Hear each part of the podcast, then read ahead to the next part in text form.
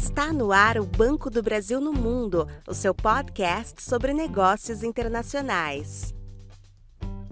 Olá, eu sou a Kelly Campos, executiva da Unidade de Comércio Exterior no Banco do Brasil. E nessa semana em que comemoramos o Dia Internacional da Mulher, temos o prazer de receber duas grandes mulheres de sucesso no comércio exterior. Ivani Terezinha Bodião da Rocha, sócia diretora da importadora Policrom Química, e Leila Zorzeto, diretora do grupo Dizan, que é especialista no comércio e distribuição de insumos agrícolas. Sejam muito bem-vindas. Muito obrigada pelo convite. É um prazer participar dessa edição. Bom, hoje vocês ocupam cargos de liderança em empresas que atuam no comércio internacional. Começando por você, Leila, Fala um pouco para nós quais foram as dificuldades, né, as principais dificuldades encontradas desde o início da sua jornada até os dias atuais nesse mercado. As dificuldades que a gente enfrenta no dia a dia, né, no exercício da nossa profissão, no comércio internacional, como é o meu caso, ainda mais sendo algo ligado ao agronegócio, são diversas a gente enfrenta a, questão cultural, né? Por exemplo, se lida com vários países, onde às vezes a mulher não exerce profissão nenhuma dentro deste país. É muito raro você encontrar uma mulher que exerça qualquer profissão. Eu já tive algum, alguns casos de participar de algumas reuniões onde eh, as pessoas eram de outro país e eles não tinham como cumprimentar mulheres, porque ele nesse país a religião deles não permite que eles cumprimentem mulheres.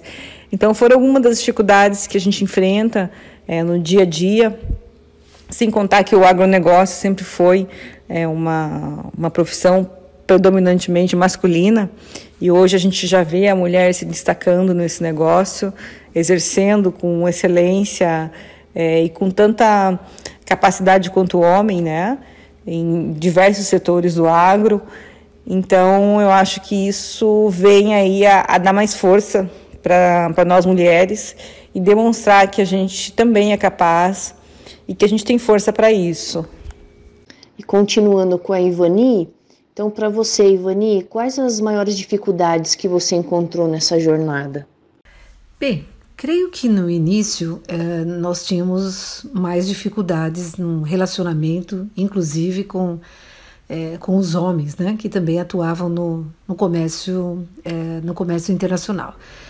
Mas eu acho que o que mais foi marcante para mim, e eu acredito que para as mulheres, é, é, a dificuldade que a gente tinha em conquistar a confiança do mercado internacional. Então, é, sempre foi preciso é, estudar e trabalhar e se mostrar muito mais para conseguir essa confiança, para conseguir conquistar esse mercado. É, até porque a gente tem nações, como eu me relaciono, por exemplo, a Índia e a China, que tem uma, uma, uma visão diferente da mulher, né? É a mulher que tem aquela, aquele momento que sim, é a mulher que fica em casa, é a mulher que é, não trabalha, não se relaciona com outros homens de negócio. Então é preciso a gente ir conquistando e mostrando para o mercado que sim, nós somos capazes, somos capazes tanto quanto os homens, nós somos iguais. Mas eu acho que evoluímos, evoluímos bastante e continuamos lutando, é isso. Agora eu gostaria que vocês comentassem sobre a importância de estimular o empreendedorismo feminino no comércio exterior. Acho importantíssimo é, o estímulo do empreendedorismo feminino no comércio exterior.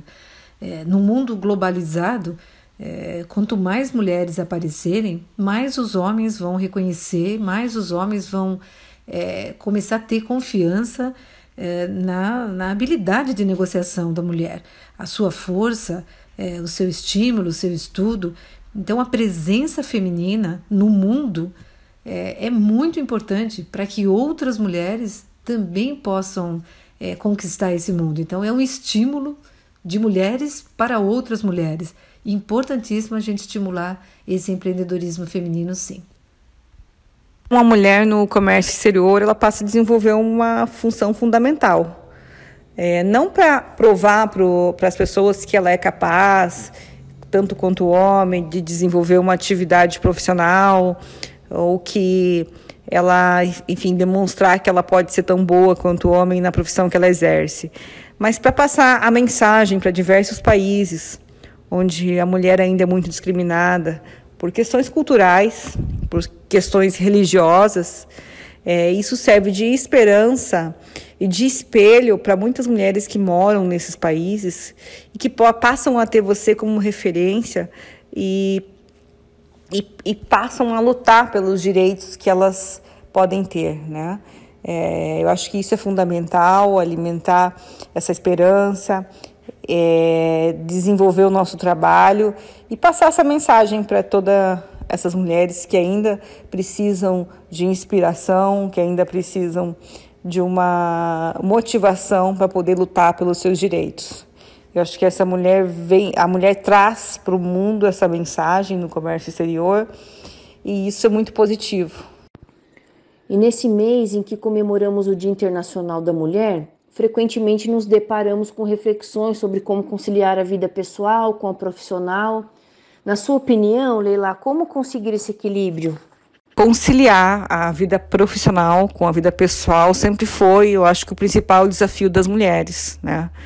É, a mulher, além de ser uma profissional, ela é mãe, é, ela é esposa muitas vezes, ela quer buscar é, ter uma profissão de destaque, né? Ela quer buscar a sua, o seu sucesso profissional, mas ela tem diversas atividades que ela, que ela exerce em paralelo a isso, né?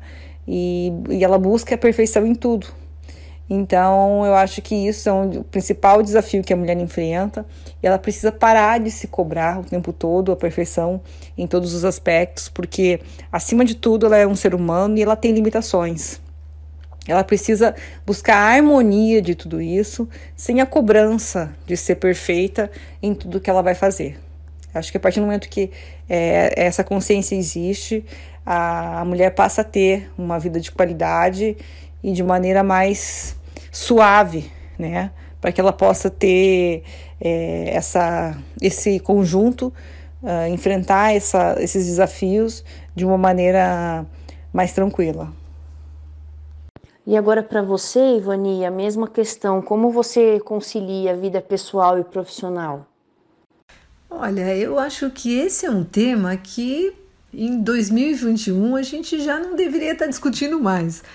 Mas sim, deve ter muitas mulheres ainda que têm que arranjar esse equilíbrio do pessoal e o profissional.